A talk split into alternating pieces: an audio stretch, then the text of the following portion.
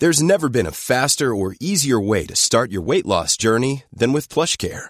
PlushCare accepts most insurance plans and gives you online access to board-certified physicians who can prescribe FDA-approved weight loss medications like Wegovy and Zepbound for those who qualify. Take charge of your health and speak with a board-certified physician about a weight loss plan that's right for you.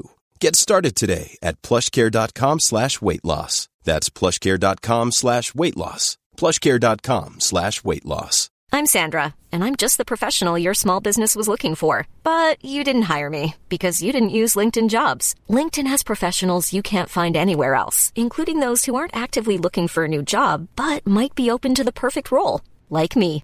In a given month, over 70% of LinkedIn users don't visit other leading job sites. So if you're not looking on LinkedIn, you'll miss out on great candidates like Sandra. Start hiring professionals like a professional. Post your free job on linkedin.com/people slash people today. It's like I know when, but I saw Lisa Rinna at the Delta Lounge, and I I couldn't. It, I wasn't planning on bothering her, but I gasped, and so she looked up. she woke up to the gasp. She and I just I had to be like, I'm like, you're incredible, love you, girl. And she said, thanks. You know, she's a professional.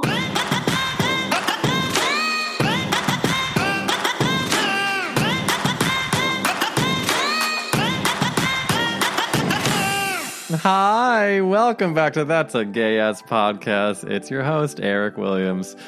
Ugh, last week's launch was a dream. I mean, I got so many nice messages. We got on the Apple charts. It was nuts. But if you have not yet listened to the first three episodes, it's Ashley Gavin, Nick Rashad Burrows, and Jared Goldstein. They are so fun and I highly recommend. But this week, we have Liza Treyger. She is not only hilarious, but tells the most batshit stories, and I cannot wait for you to hear them. Uh, we actually met at my dear friend's Esther and Noah's wedding, but I have been a fan of hers for a long time.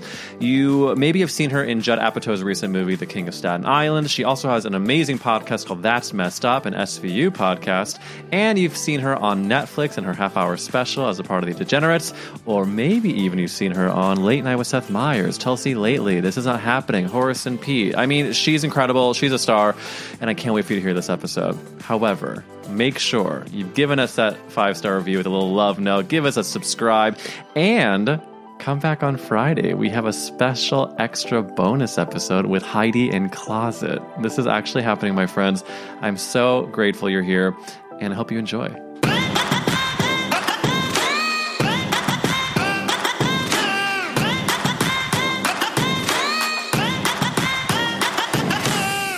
I was literally just thinking about how I've had like the most nightmare New York day of just like, I w- let's take a little 10 minute walk because I want to move for a second. It was four and a half degrees. I then like came back home. I couldn't find something my husband misplaced. I then like tried to move something to get it out of the way. A marble slab that he put on the ground fell on my toe. I scream. He walks in. I'm like, why the fuck do I live here? Sometimes I feel like, why do I live here? No, it's everywhere right now. Like everything is so difficult and every little thing is exasperated because we don't have anything to look forward to or any life distractions. And so it's like every, because I'm staying at an Airbnb near my parents' house, but if the weather is fucked, I just don't get to see it. It's like, it's weird. I have to, you know, you're wearing masks with your family and like everything um, just means a lot. It doesn't also like uh it like exacerbates when you are frustrated and a normal day a year ago you'd be like, I'm a little frustrated. But when it happens right now, you're just like, I'm gonna fucking kill someone right now if they get even close to me and I need to smoke weed or do something to make myself Well, yeah, so I haven't smoked weed since beginning of November and I have not drank since December 20th. Liza. Yeah, it's a so that's worse too. Uh, it's like, um, like I had to pack everything. I moved from like a, family for like my in laws. I'm not married, but like my sister's husband's family's condo into this Airbnb, and I was like, I don't think I've packed sober in a decade. Wait, what what so what was the difference between packing sober versus packing high? You're just chill. You're just not as overwhelmed. Like the sensation is just like, oh yeah, I'll do a little here, a little here, a little here. And then when you're like fully in it, like to me, I just kept going on my phone. Like I just was too scared to start. I just kept being like terrified and it all just seemed so much. That's just my normal mo is being afraid to do anything because I because I know how hard it will be. But then I'm starting to get into the like what I should be doing is what you're doing is stopping relying on the things to make me feel better. With I mean, so uh, my nephew was dropping me. I made him not made him. He helped me carry the luggage up and stuff. He's 18. And he was like, "Oh, this is a great area." And I was like, "Why?" He goes, "The dispensary is nearby." and which was cute. And I was like, I'm actually not even doing. I mean, everyone is. It's like shocking to me. He's like, really? Because I feel it's like so much of my identity. So without comedy and weed, it's like, who am I? Who are you? Like, what, what have you found out? What have you discovered? Um, I'm boring. I have nothing. I have nothing to give. Um, nothing. I'm just like focused everything on like trying to lose weight and get healthy. And so, how are you feeling on your journey in terms like, are you feeling healthy? Or are you feeling a difference? I feel like my stamina and the workouts, and I feel stronger and like cooler. But um, the trainer is really good, and a lot of her clients have really drastic before and afters within eight weeks, and I am have not experienced that, even though I've been following everything, and so it's been kind of frustrating. Where I feel great, and it's just not showing the way I would like it to. It's but so I'm committed, and you know, it, it. You, I read like the longer it takes, the more likely it'll stick, and so I'm just trying to like, you know, be like, you want this, just keep going, even if it takes a year. And it sounds like you're going about it in a healthy way. Like I don't know if you watched The Biggest Loser on NBC, but it was probably like one of the most traumatizing ways for people to lose weight. And of course, like there was the emotional manipulation behind it, like getting them to tell their sob stories. But the fact that they were making them work out four times a day and then Well, you're gonna I'm sorry to interrupt you, but you're gonna love this. Um, I was a counselor at Fat Camp when I was 20 years old and we had counselors from the biggest loser and we would have biggest loser people like visit us i am i mean i watched a lot of seasons yeah this one girl was definitely lying about her weight and it's like we're at fat camp you don't have to lie about your weight here. Like what are you doing? And there's always rumors about her and it was unhealthy. It's like you set people up where they're working eight hours a day and eating like insane and so they're not able to do that in their lives and so then they come back to camp. But I don't know what the biggest lose like you know it's not giving people the tools to maintain I feel no, yeah, it's all the whole value system is wrong. Instead of like, let's do this to make your life uh, healthier, it's more like, let's do this so you can win a hundred thousand dollars and beat everyone around you. Let's see how deeply small you can get so that these other people can lose the competition. It's like, well, but no. I do love what's his name. Bob is his name. Bob. Bar- Bob what, Harper. I whenever he's on Watch What Happens Live, I do like it. I do like him. I like his the, tattoos, and I like that he's lean. Like it's not the usual personal training body. True. And also the fact that he is gay, bleached his hair. You wonder if he's going through a crisis or if it was an actual decision that was coming out of a place of, you know, happiness. But also when he's on Watch What Happens Live, you have to have fan fiction moments wondering if he and Andy Cohen have fucked or at least talked well, you know who used to date? Who? Reza from Sunset. I did not know this. Yeah, they used to date. So Andy's brought that up before. So, uh, but I don't know if they. But I feel like would, they would be open if they fucked. Andy's like flirty and open. I don't. He's not really shy. I went with someone to watch what happens live, and he wanted to fuck my friend. Andy did. Just like he looked my friend up and down. Like I kind of want to text it like it, and he felt obviously amazing, but and he's cute. But it was like I had never seen like eyes like that. I wish oh. it, it, was like really hot. It sounds hot. I mean, tr- without a shadow of a doubt, I would fuck Andy Cohen. I just yes. And I know that I am what some people might consider married, but I think my husband would fully be okay with this. I mean, we actually, oh my gosh, we were those gays that were watching his Instagram live and he was like, whoever wants to request a chat, maybe I'll choose you. There was I like, watched it all. I did, I wasn't watching it live, but he posted it and I watched it all, the whole okay. hour. Yeah, so like full hour, he'll like have a bunch of random sad people that he'll accept. Sad? Then, they're not sad. No, they're not. But some of them are like like I want. They're just one, boring. They're like middle of merit. They're just boring. They have nothing to give. And when I say sad, I was picturing the girl that was like in a different country where it was four in the morning and she was uh, not unable to sleep, and so she gets chosen And of course, she wasn't preparing to be chosen to be on an Instagram live with Andy Cohen in the middle of the night. And so she picks up and it's full shrouded in darkness. you can't see a, anything around her. And she's scrambling to turn her lights on and she's scrambling to like make herself look presentable. And Andy's like, how's it going? And she's like, I, I didn't think you were going to pick up. And then, of course, I was thrilled for her. But cut two, I was like, Matt, you need to request. Eric, I'm going to request. We both requested, and something told me in my gay guts that he would choose one of us. I don't know why. I don't know how I knew this. And next thing I know, Wait, does he do this a lot? I feel like he's I done it. seen you. He's done it a few times. He's done it a few okay. I only saw it that one time. I didn't realize this was a regular thing. I think when he's bored, he's like eating his dinner. He'll just like, you know, for an hour talk to randos on Instagram Live. So he, let to make the long story short, No, all I'm this- interested in every single bit. I'm just like, I thought I was going crazy that I didn't see you. so what ended up happening on this particular live is that I'm sitting on the couch. It's like an 8:30 p.m. moment, and the next thing we know, Matt's Instagram, you see a loading circle of like a camera starting to turn on, and we.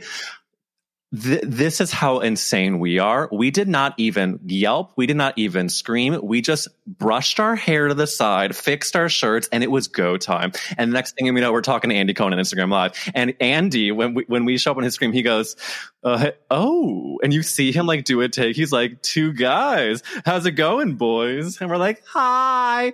And to my husband's credit, we, we, we put, I think we proved that we could be good guests on, on Watch What Happens because the banter you guys was, talk about? I mean, we talked about being married, how long we've been together. Um, I'm from St. Louis, where you know Andy's from, and so like my my parents know his parents. So I think I dropped that in, and then he wanted to talk about the Real Housewives of. I think oh, we were talking about Atlanta. I'm pretty sure. Um, he was asking us like, how do we feel about Nene?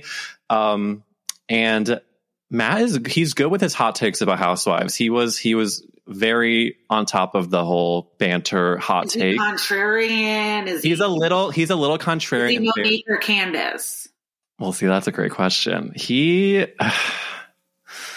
when it comes to Monique and Candace, I think we're actually pretty aligned in that Candace is fully unhinged and does not deserve any abuse at all.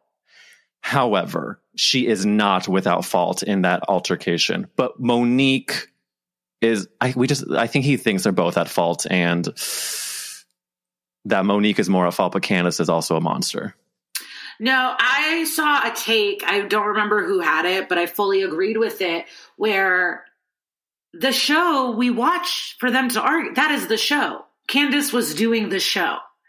So for Monique to get violent at work, you have to be Team Candace. Like Candace is playing within the rules of the show, and then you have someone slamming her head against the table, not letting go of her weave. I mean, it was like monstrous. monstrous and like definitely could have put any person in at least paying a fine or into jail. However, here's my question. I would that- never take someone to court for a fight. That was, yeah. But Monique should have just apologized. and Monique's reaction exactly was completely like like an unwell like I don't remember any of it. Yes, you do. Like I don't I don't I don't know how I feel because I can't remember it. Yes, you know how you feel. You know you did something wrong. You know you need to apologize, but you have too much of an ego to do that. However, do you think that Candace kind of did? I mean, do you think touching the hair is uh, across the line? Do you think that is uh, obviously not? uh, d- I just deserving? think if it was anyone but Candace, this conversation wouldn't even be happening. Hmm. She's just so annoying and a brat, and like no one likes her that suddenly it's like a debate. But if this was Sonja and Dorinda or Porsha and Kandi or Kenya or like Kyle and Lisa Rinna, there would not be a discussion if this happened.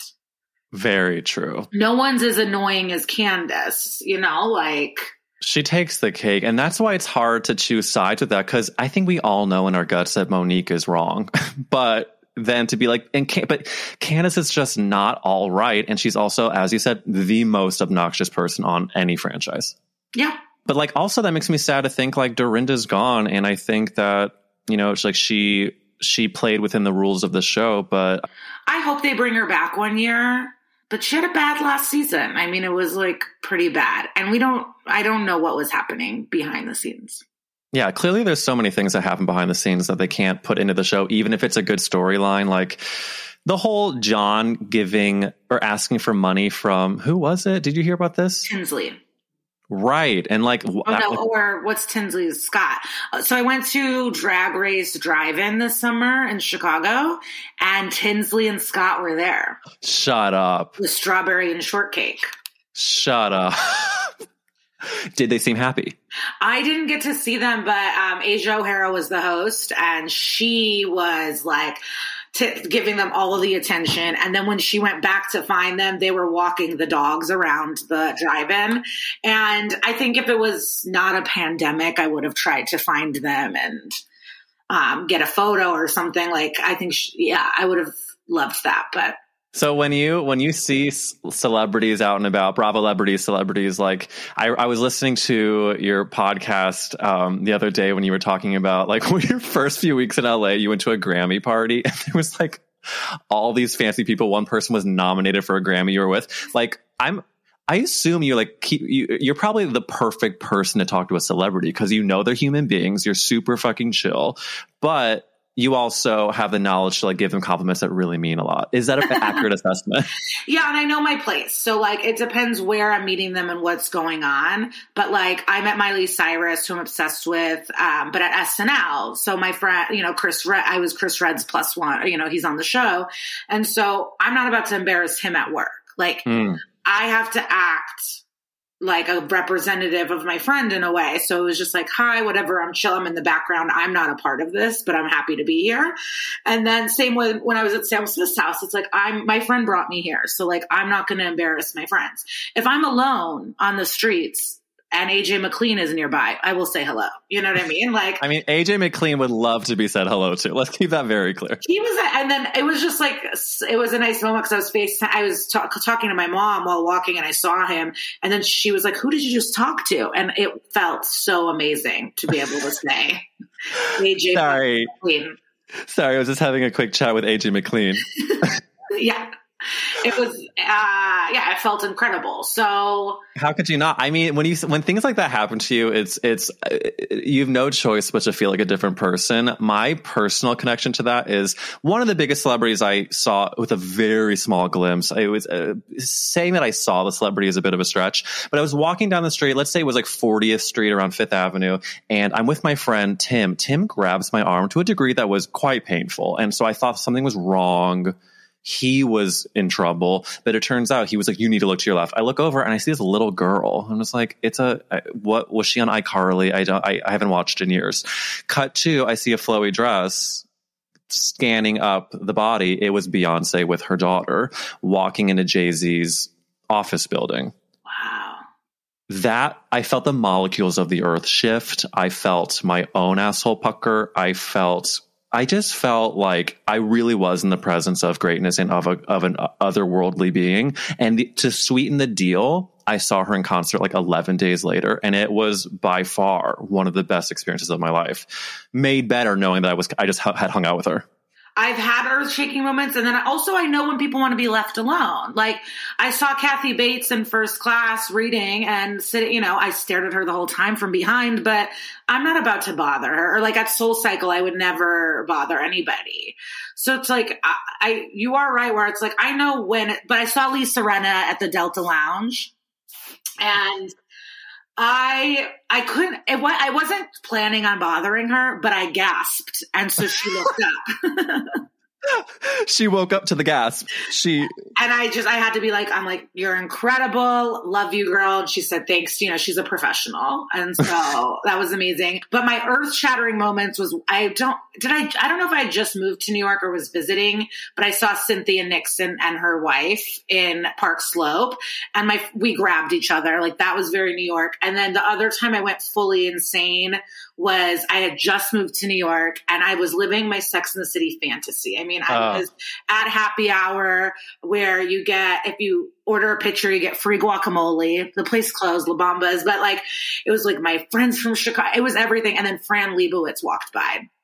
And I kind I got up so hard that the table sh- like I flipped almost flipped the table and everyone was like whoo and um I like ran out to just look at her with her peacoat but so I New York does that for sure. New York Wait, did you just brought a memory to me that I read this story about a guy that was I really hope I get this right. This guy that was at a restaurant and he is his first day in New York City and he goes to the bartender and he asks for a cosmopolitan because that's what Carrie Bradshaw drinks. And it's like he wants, it's his first day in New York. He wants this iconic drink.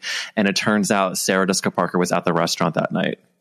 And so uh, apparently this person was so sweet and they told Sarah Jessica Parker what had happened. As just like, isn't this cute? This guy ordered this drink because he wanted the Carrie Bradshaw. And she went up to his table and she said to him something like, I agree. The Cosmo is still the best drink around, or something that was just like like you ordered right, and he started weeping.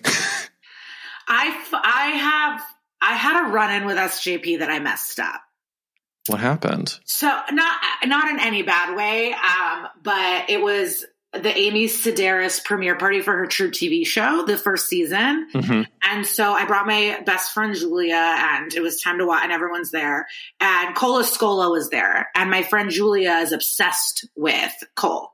Ugh. So I went to the bathroom. When I come back, I see Cole sitting. So I go up to them and I say, Hey, my friend's obsessed with you. Make sure you don't leave before you say hello. And next to Cole was SJP. And I wish in that moment I said, you can talk to us too. I'm clearly obsessed with you. You're an angel. I mean, she means everything to me.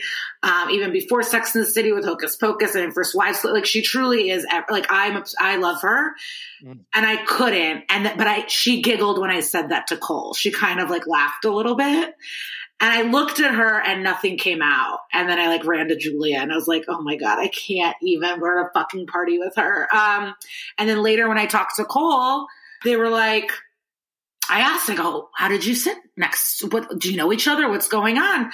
And um, they just said, no, she just sat down next to me and started to talk to me like they had never met before oh that. Um, there's um, like a well, no, whatever else. It doesn't matter. But Anthony Jeselnik was like, "Don't you? Th- when will you ever get like tired of being this excited about celebrities? Like, aren't you over it?" And I was like, "I don't think I'll ever be over it. Like, I just I cherish every moment, and I'm glad I have all the moments I have."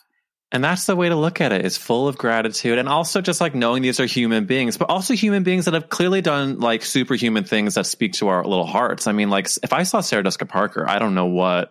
I saw her on the streets once too with Matthew and then the actor from Veep who plays. Do you watch Veep? I don't. And I know, I know. Oh, I Veep's a great one. So I, I, best show on television. Everyone's like, "You think you're like Tony Hale?" I'm like, I would love to have Tony Hale's career. Sure. Oh, career, yeah, but that character, like, you definitely don't want to be that character. Um, sure, sure, sure, sure. But, or maybe, I mean, it's genius. It's like great. But um, they were leaving a theater. I think they had just seen a play and they were like walking in the streets and. How hot. But I always like, let's say, like, it's an actress who is just on season five of Shameless. I'll say something. I'll give a compliment, you know, or if it's like the guy from Nurse Jackie, I was like, you're great and keep it moving. Like I do sometimes when someone's not super famous, I do feel more inclined to be like, give a compliment because I would be excited when that if that happened to me. So absolutely, D- does it happen to you? Do people ever say like, "I saw you on Netflix" or "I like"? Um, Horace and Pete when it came out, I feel like people did that. Um, and then comedy once in a while, but I just remember one time on the train, it was Horace and Pete. Or what is annoying is like if they tell you on the train and then they're not getting off and then you have to like kind of sit for a while and it's like, why did you do this to me? That's bad. A, a, professional New Yorker knows to do it at the last stop. You do it at the last stop, and then you have a vanishing act. Yeah, yeah. Ding dong, the doors close. You're never seen again. but only very randomly. Um, but yeah, it feels cool. So that's why if it's someone that I just I know it's like a very. I like to give people compliments when I can. I love that. I mean, clearly, like the person that guest starred on season four, episode three of Nurse Jackie is going to be floored if someone's like, "Oh my god, I love when you play the role of the cashier at the bodega." They're like, Mom, um, I think But I I'm made it. also a psycho. Like I will wait at a stage door to meet someone too. Like I don't have pride in that way either. Like uh, I waited in line for an hour and a half to get into Tom Tom a day that they were filming, so I could see everybody. Wait, so how was it? Did you see? Oh my god, it was amazing. And then the friends I was with are like too cool. They were like, "Oh, can we get?" I'm like, "You can do whatever you want. I'm waiting. I don't give a shit." Um, Go to SUR, go to Pump. You like you have a whole smorgasbord of options here. They're just girls that didn't that aren't used to waiting in line. Oh, see, that's that's a bummer because sometimes lines lead to the best things. I met my husband waiting in a line. However, it's for an audition for a non-equity production of Fiddler on the Roof in Wisconsin. Um, Way. Truly, truly, and like we have stood in lines, girl. We talk about Tom Tom every single year for the past, let's say, four years. We Matt and I go to LA to go to Tom Tom. Of course, the last year when it was open, to go to SUR, to go to Pump, and it's become this is the first year in years that we haven't gone uh, for his birthday. But like we, I mean, like talk about being Tom Sandoval, Tom Schwartz, Vanderpump, Lala. Oh, actually, I've been thought about this since uh, since last year. We went to Tom Tom. And we were just like, okay, it's beautiful. No one's here. We got to get out of here. Next thing we know, we see Stassi and Lala exiting in quite a rush, n- not happy. And then Randall follows behind. And I really don't want to put anyone blast, but I need to tell my truth here because it was really disappointing. Whenever I've seen Bravo celebrities, I really have a positive experience. But when we were outside of Tom Tom, all these girls were swarming them. I mean, like talk about not knowing how to approach celebrities. They were accosting them for photos. And I tried to be the Liza Treyger of it all. I tried to be, I know we're your people. I know you're trying to get into this Uber, but I walked up very casually. I said, and it was my husband's 30th birthday that night. So I was like, "Hey, I just want to let you know my husband is obsessed with you. It's his 30th birthday. Do you, could we get a quick picture?" And Stassi looked at me like I was a bag of shit. And I think it was because I was a man and didn't make it apparent enough that I was gay. I don't. I, I have theories swirling, but she could not. Have, she she well, looked you at me. boyfriend or husband. I you? thought I did, and I maybe I wasn't clear. And I was like, "It's maybe I just said it's his. It's his birthday." And I should have been like, No, "Hey, she's he- rich. I mean, with everything that's come out and how she's handled anything, like Yeah. it's kind of it's apparent she doesn't get it. I don't know. She doesn't get it. And I asked her a second time because she was taking pictures with other people. It's like, hey, sorry to interrupt. Again, could we take could we take a quick photo? And she again gave me the glare and then and then got into her Uber and went away. And I was like, damn. It's weird because it's extra hurtful because you saw other people get the photos. Yeah, that's exactly what was so weird about it. And Lala was actually being much nicer, but poor Matt did not get his photo with Stassi Schroeder that night, nor ever. Sorry. I just I checked my phone. I had 18 text messages. It's like Is everything okay? it's the group chats. There's, you know, it's not everything is fine. it's like, um, but my group chat is mostly Bravo. I'm only in one. A lot of my friends have tons of group chats. I just have one, and it's Bravo. Group But chats are, were swarming Lisa when I was there, and she was a little peeved, but It's hard, like when like, like it's a careful what you wish for moment. It's like if you're going to open twelve restaurants in the same block and then have a TV show about said restaurants, people are going to want to talk to you at the restaurant, girl. Like if you're going to go get your calamari, you're not going to eat it in peace. You made a show based off of people seeing you eating your calamari. You're not gonna. You're not gonna yeah, if you want privacy, go somewhere else. That Literally- is actually true. Yeah, and that's and that's like actually interesting question is like let's say you could choose between two lives. One life is you are very comfortably financially, you are creatively fulfilled. You're doing pretty well. But people don't really notice you or people really leave you alone. The other option is you have blown up to a degree where you are almost slightly canceled for a minute, but it blew over. And now when you go out, you will get accosted at a restaurant. You are making so much money. You really can't expect to have a night to yourself without people leaving you be. But who which would choose that? You think people would choose that? I You think choose it. No. I would not choose it. I would not choose it, but I think some people that are so desperate to be famous don't think about the negative side of it. Like, I think if I were honestly to choose my dream scenario, it would be I'm able to be super creative and make a pretty good amount of money, but to a but to the point where I am not bothered. I like that you said creatively fulfilled because sometimes people say like rich or famous, and it's like a part of doing comedy is you do need people there or like you want to be selling scripts or whatever. But I would love to just play like small receptionist, sassy roles forever and do stand up and like, cause I like that you added creatively fulfilled because that's the one thing with that question that's always like, I don't know if I'd be happy rich without like doing creative stuff. Maybe I would be. But someone brought this up where it's like the bling empire. These people are billionaires. They have everything and they still want attention and fame. It is like pretty sick. And honestly, that's what I was thinking when I was talking about the people that just want to be famous without thinking of the downsides. Like, clearly, those people are not fulfilled or not like present with, with happy with what they have. What I've been trying to do in, in, in core, which has been a daily struggle, is to not be like, what am I like? What am I not doing? What, my life has not amounted to this. I have not. Versus, wait a minute, I'm living in an apartment. I'm with someone that I love we can't go to a restaurant for his birthday, but we can make a homemade cake that was really delish. We can get some Thai food. And actually, things are pretty, things I'm very grateful.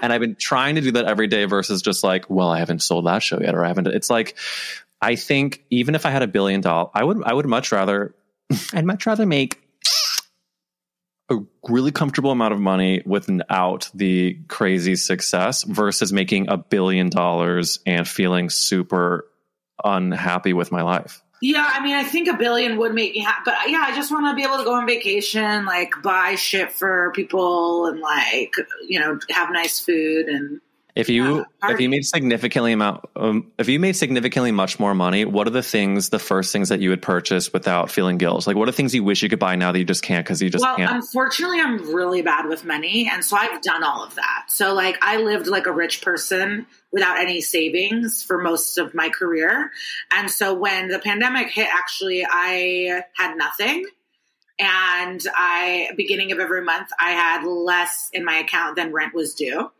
Mm. And I had to figure it out. And how some people have only known me as like a full time comic were like, well, we've never seen this like squirmy side of you.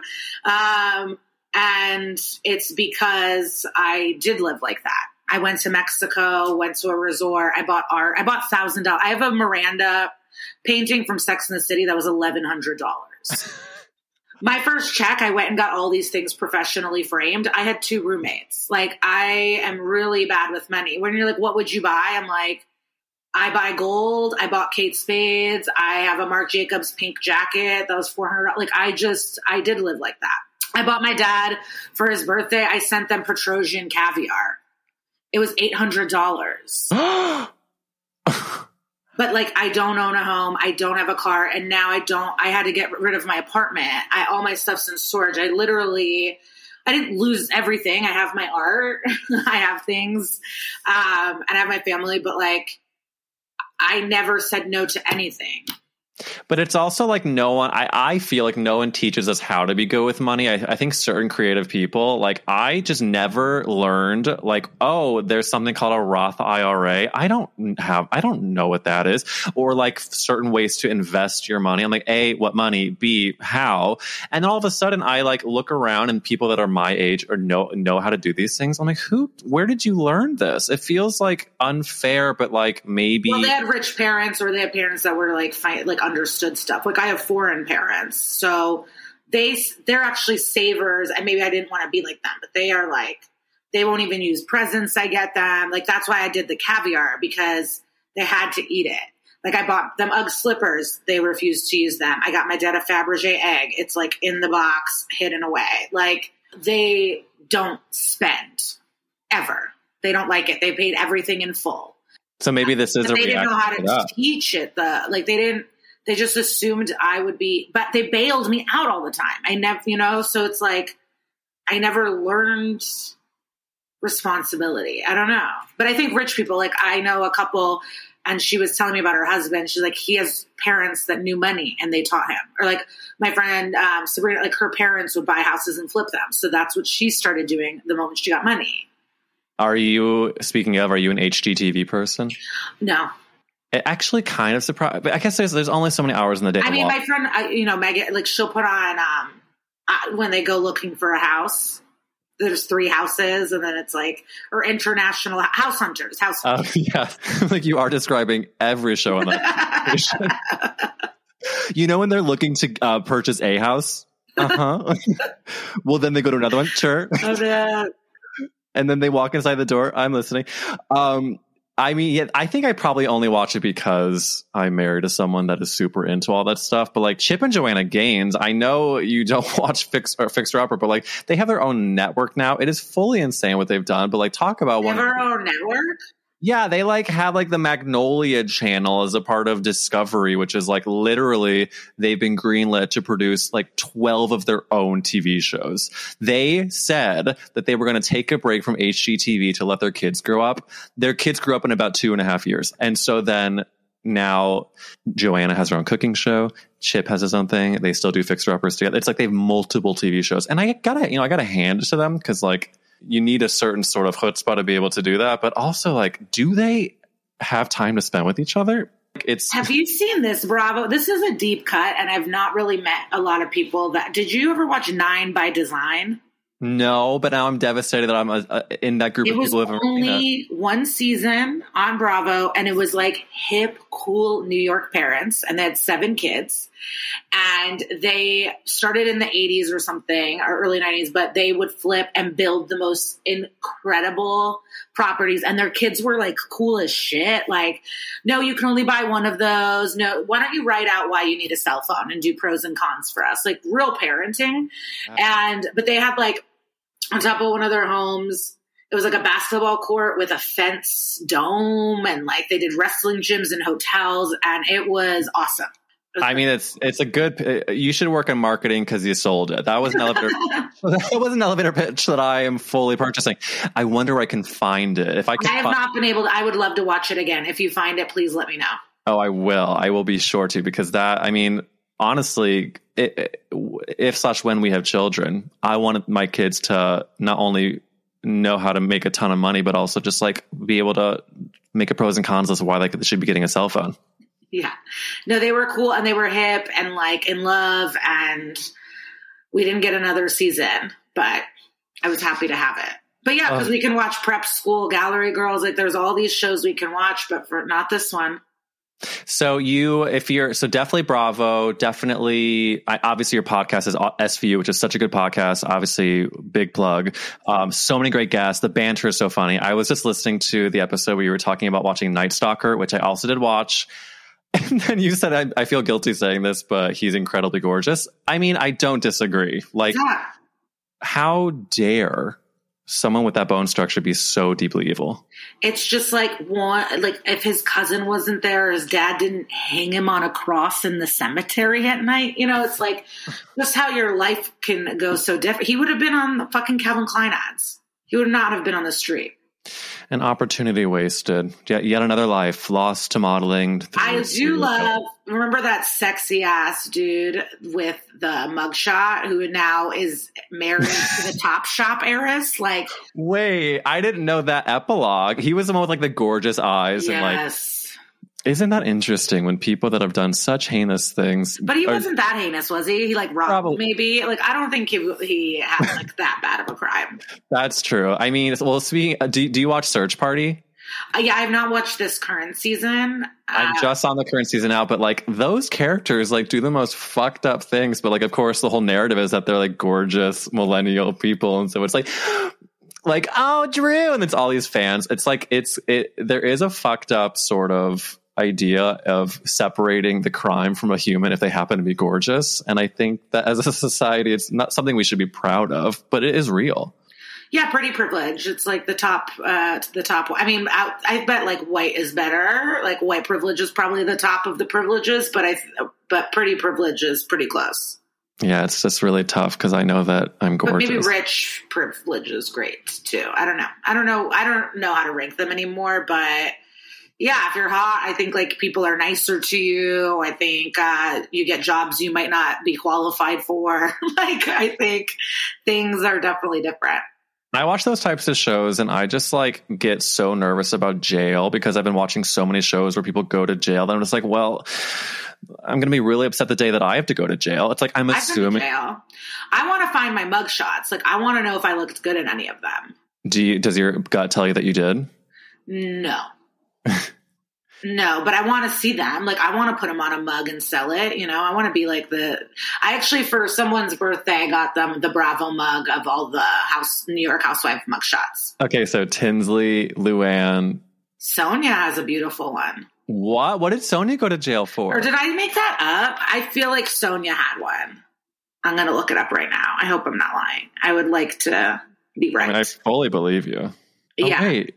she looks gorgeous. Maybe the DWI. best, but yeah.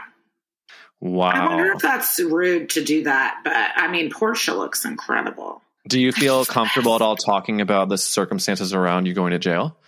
Oh yeah, I did it for my "This Is Not Happening." It's on YouTube, uh, but I was just like a drunk, dumb young bitch. Like that's pretty much it. So one was drinking and driving because I wanted Burger King. One was truly if like I shoved an officer, I fought them, I went limp, I screamed at them, like just a true nightmare. They had to like drag me into the car. Like I was just so wasted. You And did was- Luann. Bef- you were Luann before Luann was Luann. Yes, I mean I love that she snuck out of her cuffs. Like that's that's a thin woman's game. But um, and then I had to drop out of college, move back home, yada yada. And then within that year and a half, I got arrested at a White Sox game, and I can't tell you what happened. Like I was so blacked out. So the next thing you know, you were like, okay, I just I, I remember it was the bottom of the fifth. Third, And- baby. I was out in the third inning, and it was my friend's twenty-first birthday, and she was like so fucking mad at me. Um, but they also released me on my own recognizance on the south side of Chicago, and my friend had my purse, so I had like nothing. I just had a bag of shoelaces, and I was just like outside. it was crazy. Well, now I need to know the epilogue. What? How did you get home? I've I got in a cab and then I ditched them. Like I didn't pay for the cab, and I I went to my friend's house who lived at an address that was very memorable, and it was 420 Surf. So it's the only address I knew. And the fucked up thing was like I was going for pity, you know, like oh, my life, and she was doing an at home abortion thing. So like I got to my friend's house and she, unannounced because I didn't have my phone or anything. I just memorized her address and she was like fully mid abortion. And I remember she had like Easter candy in the freezer and I loved that. And then I think she paid or like I went back to the suburbs where my friend had my purse and stuff and she was like livid at me. But what annoyed me about her and we're no longer friends because she joined a cult and it's like whatever, but she blamed me for so much, yet we were there doing it together. You know what I mean? It's yeah. like you were arrested too, uh, not that moment, but like basically what we would do, we would drive to the train station, um, and then we would play Circle of Death where we passed a bottle of vodka back and forth between each other, usually a flavored Smirnoff. Naturally. And then what we didn't finish, we would pour into uh, like a one liter soda bottle for a train ride. And we're in the suburbs. So like we're from the, we're getting on the train at the north side. Comiskey Park is full south side. It's like maybe 30 stops. Maybe I'm being too, uh, like a lot of stops. So by the time we even got to the stadium, we're wasted. We're fucking wasted. So you maybe saw three innings of the game, but you had like eight innings pre baseball game of you getting blackout drunk. Yeah, and I've been kicked out of other White Sox games. Like I went, and then one time we went. This is like more of a brag. I, I mean, I love baseball games and I love the White Sox, but we had my friend had a Cat in the Hat White Sox hat, and we snuck in a bottle of booze in that hat. That is a brag. I mean, also the security is not super tight. no, we would like um, buy like those packets of one shots, put them in our tits. We had binoculars that were like, I mean, we were full booze hounds, and and this was all before I was twenty one, and so like we would be wasted concerts. I remember she fought with someone in a wheelchair at a, the, at a Roots concert, and I was like, just let them in front of you, you psycho. But um, whenever I think these stories can't get more absurd, you drop these details that are like, all right, and she got into a fight with a guy in a wheelchair. It's like, I hope this has been written into 14 different scripts because it all needs to be put on film. No, to me, it's like she was one of the first. Like, I just had, for a while in my life, I had bad, not instincts in friendship. I was looking for the wrong things in friends. Uh-huh. And I do feel like I was, mis- so she would be judging me and be so angry at me when I would fuck up. And I'm like, but we're in this together. Like, you can't be mad when it goes awry when we're blunt, like blitzed out of our minds. Dude, it sounds like a little bit of like a classic projection moment. Maybe she's like seeing in you what she doesn't like about herself. For sure, we're both fucking drunk. I remember we tried to attack Blagojevich at a St. Patrick's Day parade, and like we got chased.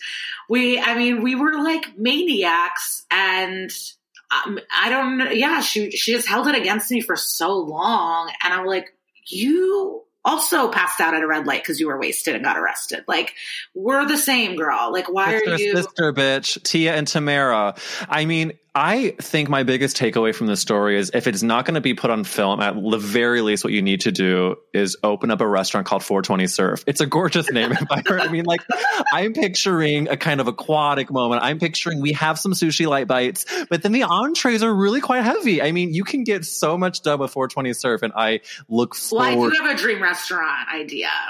I'm I all want, ears. I want it to be like classy and trashy, and it be my favorite things. And you can mix in and match anything you want. Like if you get three sliders, one could be buffalo chicken, one could be a crab cake, one could be a mini burger. Like I just you, you want mac and cheese, anything you want. But then we also wildly have you know a seafood tower. Okay, what you're describing is Fridays. I'm kidding. You're not. What you're. that does sound incredible. Do you have a name for this restaurant yet? I'm gonna do 420 surf. Oh, duh, 420 Surf. Where you No, it was gonna be classy and trashy, but the 420 surf is way better. like you could be high as hell. Like, don't you have, you know, you want like fucking oysters or something nice, but then you also want a side of like tot nachos. Yes, you get your oysters with your nachos. You get your cheeseburger with your cavatelli. You get your One loaded. of my favorite restaurants in New York closed, and it's so sad. Mermaid Inn. Oh my God, Liza, that's where I literally went on one of my first dates with Matt. It was one of our favorite places. Ugh. I don't think I knew that it closed. I'm finding out live on this episode. Well, you heard it here first, folks. That's a Gay Ass podcast. That's happy hour in New York. That's what we did. We went to the happy hour. We got the oysters. We got our glass of white wine. We got the little red fish thing that you put in the palm of your hand and you find it up what the what the tension is between you. Of course, we found out we were both deeply horny, and then that, the rest is herstory. I mean, Mermaid Inn. Wait, they they all closed. I don't know. I my so my friend Julie and I we would probably go at least twice a month.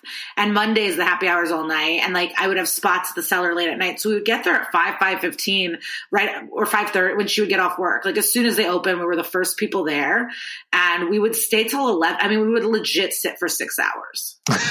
Don't you miss that? Just sitting in a restaurant for that long. You know the server hates you because no, because we would always tip well, and it's not like we stopped ordering. You know what I mean? yes, you are the best type of restaurant. We person. just kept drinking, so it's not like we ordered two drinks and sit like we, and then we're like, all right, we'll get the mac and cheese. You know, like we. Well, I forget. Growing. I forget. Also, you're bad with money, so you probably spent like two hundred bucks in a night, right?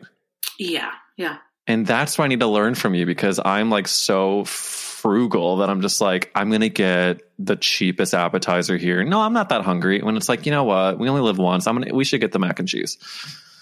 It is very good. I like the West Village location is my favorite. I mean, I have a depressing story if you'd like to hear, but um, when I was 20, my friend who was 21 died, and like it was tragic. And we like in high school, we always kind of hated her because she was a spoiled brat. Not like hated her, like I can uh, attribute my emotions now, being away from it. Like she was beautiful and amazing and a spoiled brat. and so we all kind of as a group kind of didn't like that she got everything she wanted. Or like if she didn't like the pants she was wearing, she would like drive to Urban Outfitters and just buy new pants.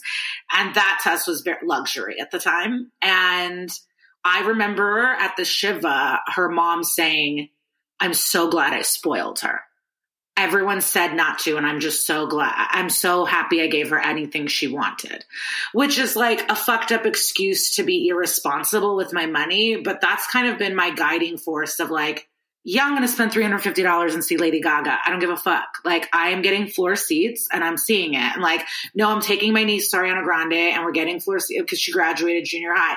Yeah, I'm going to get, I'm going to stay in this hotel and I'm going to order room service. I don't give a fuck. And I think I'm going to change my ways once we get out of quarantine and be a little smarter. But that's always been the vibe I had because of that. Like, I remember seeing the mom say that and be like, okay, yeah, I mean, I would much rather be on that side of it versus having years down your life regret that you didn't do things because you weren't trying to spend any money. Like there are like, uh, uh, this is the most gayest example I can think of, but like it's what's coming to the top of mind. It's like I did not see Patti LuPone in Gypsy because I did not want to spend the money, and all I heard was how life changing Patti LuPone was on Broadway in Gypsy, and I totally regret it. I mean, like there are so many things that I wish I'd spent money on that I didn't. And I would much rather I would much rather be in debt having had a full life versus have a bunch of thousands of dollars in the bank account but have never left my house. Yeah, I, I saw Bette Midler twice in Hello Dolly. I and I bought merch.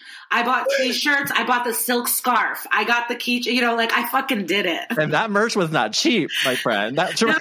And I told my friend, I was like, "Do you want? Um, I'll I'll go get the concessions." And then I came back with just bags of stuff for us. And she's like, "What is wrong with you?" And I'm like, "It's Bette. I don't know." I mean, Bette definitely put a magic into the theater that did cause you to get forty to five dollar cup that just said bet on it. I mean, you were never going to drink out of it again. But when Bette Midler's on Broadway, you buy the forty five dollar cup. Yeah. Yeah, I, I'm I a merch girl. I'm a merch girl. So, did you see Waitress on Broadway?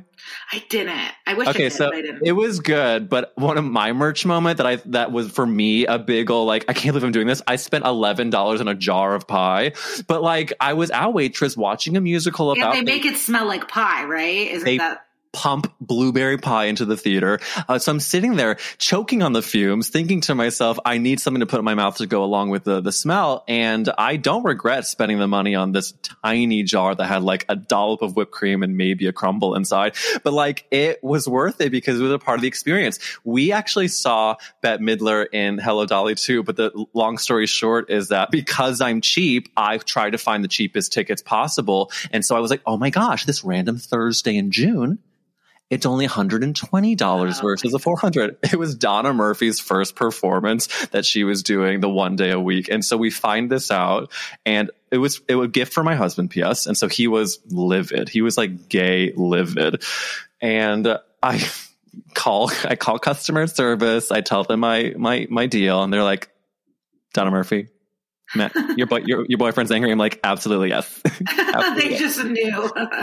they knew some fucking idiot guy bought his boyfriend the wrong night, and so then of course I did get the full price tickets for Bette, but it was like for six months into the future. It was like the only time we could but go. She was better because I went during previews. Oh. And it was kind of a mess, not a mess because everyone's amazing and so talented, but it was seeing it towards the end of the run was worth it. It's like it, yeah, I don't think you, I think it's great you saw it later.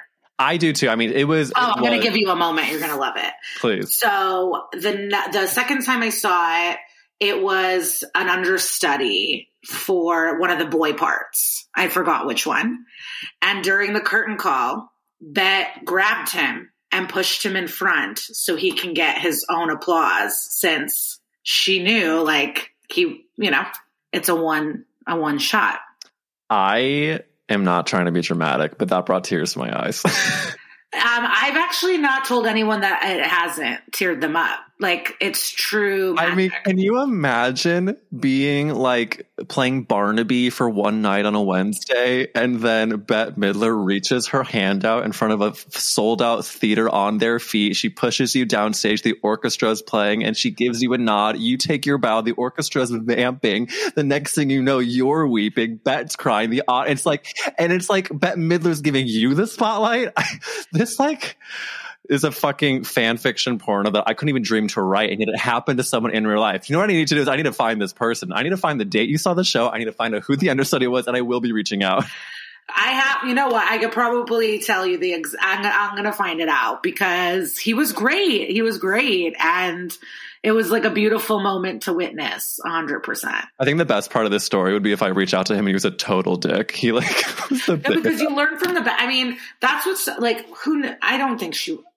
When you meet people that talented, that I mean, I've never met Bette Midler, but like when you do meet like superstars that are gracious and kind and awesome, it really is confusing why some people aren't. Uh, and also, sometimes it's people that are way less famous. It's like, do you understand that Bette Midler is a gracious queen, and yet you were on three seasons of Rizzoli and Isles? It's like you don't have to be this way.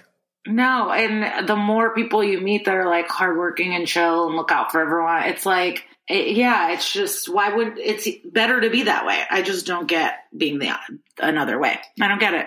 I don't either. I have been a bitch on some sets. Like I definitely remember certain days I wish I acted different, but you live and you learn.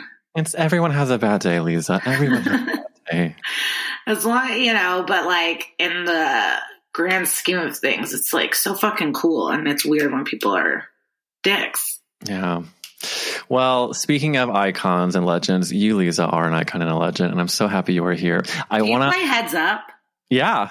That's one of the icons, legends, and stars is one of the categories. And I remember we were playing once, and it was Chad Michael Murray came up, and my friend was like, "Okay, we need to talk about we need to talk about how we define icon, legend, and star." You know, icons like Bette Midler, Audra McDonald, Chad Michael Murray. the fuck? Okay, well, Wait, what other plays? I, I like. So you're a mus- you're a musical person. I sense that you're ending this, and I know we have to, but um, I just what respectful of your time. I could talk to you as long as as long as you want. Um, gosh, I mean, I I am a musical person. Did you I see Hadestown? That was the last Broadway I saw. it was literally one of the things I was on my list to see right before the shutdown, and I did not see it. Um, wait, did you did you see it? I did, yeah. What did you think? Um, it was incredible. It blew me away. Um, I also, my agent got me really good seats. I never sat that close before on a Broadway show, and it was like definitely an experience I'll remember. And the light, like talented, be- it was amazing. But let me tell you, then I went to see A Strange Loop off Broadway, Larry Owens' show, and to me, it was like Hades. Who? Exactly. I in a strange loop. I was like, I cannot believe I'm watching this happen in front of me. It was like Nothing is better than that show. nothing. And also, like, I will say, as sh- snobby as this is, if you have really good seats, it does change your your experience of a show. Like, I've seen so many shows from the back of the house, and like, of course, I've had incredible experiences. However, I saw Moulin Rouge on Broadway, one of the last things I saw before the pandemic, and we got we got like last minute rushed, like we won the lottery or something, but they were obstructed view. And when you think obstructed view, you think, okay, I'll miss a little bit of the upstage, maybe a little bit of the stage left exit. I was sitting behind an elephant. I was sitting behind a decorative elephant. right. I saw 4% of that show. I was like, I, I did you like the show, Eric? I loved um, what I saw of the, like the numbers two to four on stage right. Like I could see very little, but it sounded amazing. I would flip out. I was like, why are we even here? It was like, can, can, can, can. And they're doing all this choreography with lights, but I'm just like craning my neck to the person next to me that's just like also craning their neck to the person next to them. Yeah. at all. No, I, Strange Loop to me was like I I wanted on broad like I wanted to see it again and again and again and like it was so good. But Hadestown was good and I like listening to the music. It's just Strange Loop was so amazing. Yeah. I'm just dying to see it again. And Oh, you know what? I actually I saw Slave Play too. That might might have been that was after Hadestown. damn, you are a Broadway chick. I didn't, I wish I had seen that. Yeah, I love I love it all. I like art museums. I miss it. I love Broadway. I like concerts. I like eating. Like I'm actually, a, I'm a very easy uh, person to give gifts because I like everything. And you're also really great to talk to because there are so many things I feel like we connect on. And like you're like I when I met you before Esther Steinberg's show at uh, Deli, um, I just remember. Well, we met before that, didn't we? Meet at the wedding. We went at the wedding, but I feel like I you were like, busy. You were busy. No, you I was like a monster. I felt like at the wedding. I felt like at the wedding I was like being the bad type of person with people that I had seen because I was like I've like it's known your stuff and loved your stuff and I was feeling like well, that wedding, I was a little embarrassed because it said cocktail attire, and me and the Jews of Colorado had a different opinion of what cocktail meant. I remember I showed up in a, I showed up in a beaded, skin tight, spaghetti strap dress. Girl, I wore a full pink suit. Esther made me wear a pink suit. You were in good company. It was like she told me to, like a year before that she was even got engaged. She was like, "I think I want all of my bridesmaids to wear pink," and I was like, "Sis, I'm not wearing pink at your wedding." And um, it was a cute suit. It was a cute suit. I have no regrets now, but the the, the years leading up to it, I was like, "This is going to be tickety tax." It's like, where I, was your wedding? In Atlanta, Georgia, where Matt's from. Okay, nice. Yeah, and we did the whole like Jewish. It was pretty Jewy, but also Matt's Catholic, family is Catholic, and so we really had to combine the traditions. And by combine, I mean it was a Jewish wedding. yeah, but I also love doing the hora with people who haven't done it too, and that was like um, who I was hanging out with a little bit, and that was exciting. It's a beautiful moment to see it register on their faces of what is this? Oh, I think I'd like. Well, that's this. something else. Like that's another thing that I flew from Scotland, spent two days in New York, maybe, and then flew to this wedding, and then flew back to Chicago. And like, that's insane. I don't know if lots of people will do that, but in my in my heart, I was like, "There's no way I'm not going to go. Of course, I'm going to go." Well, don't you now like even more want to go to weddings when the once the pandemic is over? Yeah, I love wedding, and I had to wait a long time for my friends to be married. Like, I have a lot of girls that like went, "Oh, my friends in college." Like, I, you know, I'm mostly friends with comedians, and they take a while. I think and I was happy I went. But there was no way I would. And she, Esther made a joke in her speech where she was like, "I was checking prices of flights, and I would RSVP no." And I was like, "Yeah, bitch." Which is the most self-aware thing to do. I mean, so many people get married and they're like, "I'm really disappointed you couldn't make it." I'm like, and I love that it was 90% vegan. Like she she didn't she couldn't do it all the way, which I appreciated. What were your highlights of your wedding besides like getting married and being in love? The highlights of my wedding were definitely the ketubah signing, signing the contract thing before the wedding. We were not, we didn't know what was going to go down. And our officiant was one of my closest friends' moms. And she is like a lawyer who's big in the gay rights movement. And she's just like the perfect person. And she had us look at our ketubahs. My family was there. Matt's parents and sister were, and uh, her husband was there.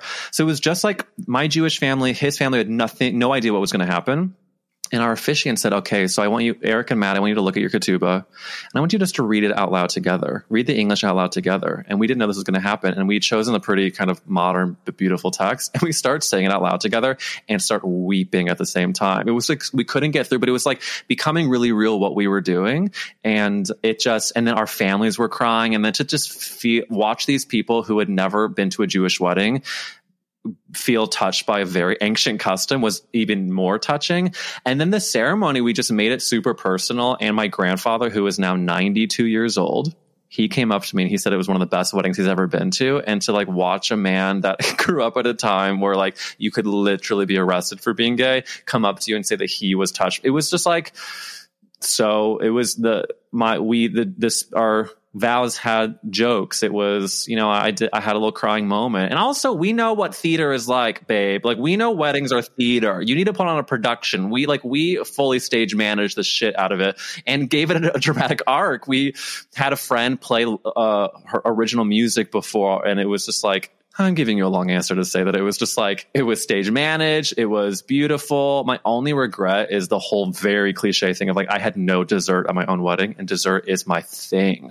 I wanted. Why didn't you have dessert? I was just dancing and talking. Oh, like, but you provided dessert. Yeah, we provided dessert, and I I did not. eat, I thought like you were you were like I love dessert, but I refused to have it at my wedding, and I was confused. Okay, I understand. If I have to fit into this suit, no one's going to be eating dessert at this thing. Uh, no, I totally uh, did not even have a slice of my own wedding cake. But you know what? You can have cake anytime you want. I have cake any fucking time I want. Um, yeah. Well, can I ask you one last question before we sign off? Yes. If the world is ending and you can save one character actress, do you know who it would be? Um, wow. Fuck. I mean, two just flashed before my eyes, but I don't know if I want to commit to them. Okay, no, I'm going to do the third one that just popped into my head. I'm going to go with Kathryn Hahn. You are not alone. You are not alone. An iconic answer. Do you want to hear the other two that flashed into my brain or no? I do. I do. The first one was Margot Martindale. Mm. And then I thought Judy Greer. and um, I was going to go Judy Greer, and then Kathryn showed up, and I was like, she's definitely my favorite. Those are all very good answers, and I think you went with the correct one. But your your gut was all in the right place. Thank you. This was so fun. Thank you for having me. Of course. Oh, what a dream. Thanks so much for listening, my friends. I want to give an extra special shout out to our three winners of the That's a Gay Ass podcast raffle. They subscribed to the podcast and they've each won Chromatica Oreos and a personalized poem. Give it up for Vincent Ward, Enrique Garcia, and Ariel Klein. Uh, come back on Friday for our special bonus mini episode with Heidi N Closet, and follow us on Instagram at Gay Ass Podcast, and follow me at Eric Wills. Thanks for listening.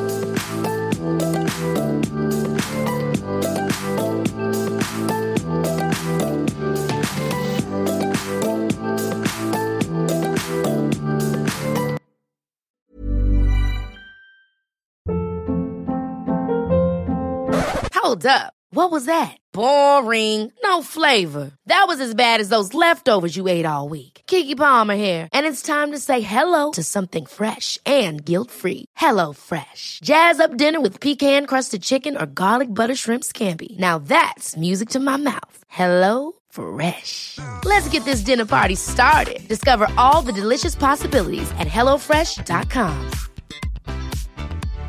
How would you like to look five years younger? In a clinical study, people that had volume added with Juvederm Voluma XC in the cheeks perceived themselves as looking five years younger at six months after treatment. Look younger, feel like you. Add volume for lift and contour in the cheeks with Juvederm Voluma XC. Reverse signs of aging by adding volume to smooth laugh lines with Juvederm Vollure XC. For important safety information and to find a licensed specialist, visit juvederm.com. That's J U V E D E R M.com. Not for people with severe allergic reactions, allergies to lidocaine, or the proteins used in Juvederm. Common side effects include injection site redness, swelling, pain, tenderness, firmness, lumps, bumps, bruising, discoloration, or itching. There's a risk of unintentional injection into a blood vessel, which can cause vision abnormalities, blindness, stroke, temporary scabs, or scarring. Talk to a licensed specialist to find out if it's right for you. Planning for your next trip? Elevate your travel style with Quince. Quince has all the jet setting essentials you'll want for your next getaway, like European linen, premium luggage options, buttery soft Italian leather bags, and so much more. And is all priced at 50 to 80% less than similar brands. Plus, Quince only works with factories that use safe and ethical manufacturing practices. Pack your bags with high-quality essentials you'll be wearing for vacations to come with Quince. Go to quince.com/pack for free shipping and 365-day returns.